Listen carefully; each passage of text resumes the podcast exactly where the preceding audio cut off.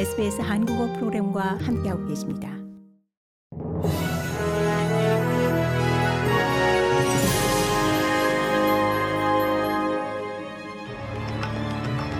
(2022년 12월 15일) 목요일 오전에 SBS 한국어 간추린 주요 뉴스입니다. 자동 부채 환수 시스템 로보데이트에 대한 로열 커미션에 오늘 고위 관료들이 출석해 증언합니다. 어제 스콧 모리슨 전 연방 총리가 출석한 데 이어 오늘은 서비스 오스트레일리아의 캐런 하필드와 휴먼 서비스부의 벤 럼리 씨가 출석합니다. 모리슨 전 연방 총리는 복지 사기를 막는 것을 이 당시 사회서비스부 장관이었던 본인의 책임으로 인식했음을 시인했지만 합법성에 대한 부서별 논의에는 관여하지 않았다고 답했습니다. 오늘 청문회에서는 부서별 공무원들이 이 장관들과의 논의에서 법적 우려 사안을 빠뜨렸는지에 대한 조사가 이루어질 예정입니다. 연방 정부의 에너지 가격 상한제 도입을 위한 법안이 녹색당의 조건부 지지를 확보함에 따라 오늘 의회 통과가 거의 확실시됩니다.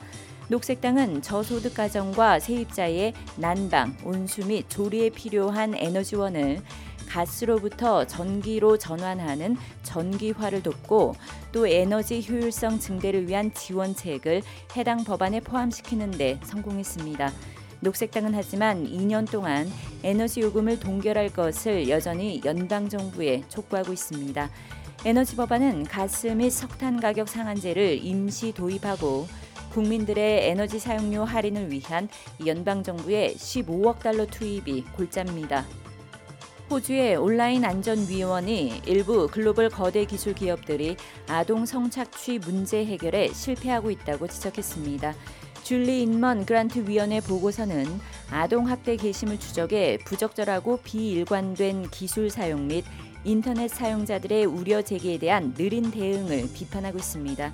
지난 8월 온라인 안전국은 온라인 안전 강화법 하에 첫 법적 공지를 애플과 메타에 보냈으며 이들 기업들의 답변이 big tech 업계 전반의 안전 기준을 높이기 위해 편찬한 세계 첫 보고서에 담겼습니다.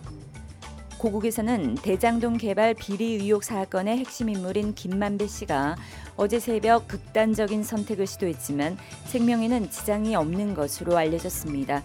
한편 검찰은 김만배 씨가 취득한 약 260억 원의 범죄 수익 은닉에 관여한 혐의로 화천대유 공동대표 이한성 씨와 화천대유 이사 최우양 씨에게 구속영장을 청구했습니다.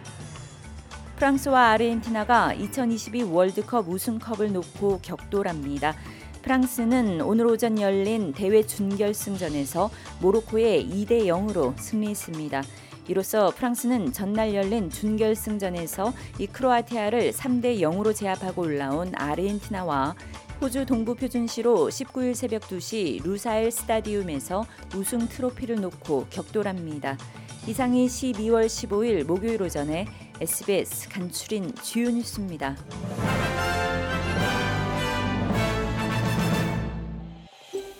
더 많은 이야기가 궁금하신가요? 애플 포드캐스트, 구글 포드캐스트, 스포티파이 또는 여러분의 podcast를 통해 만나보세요.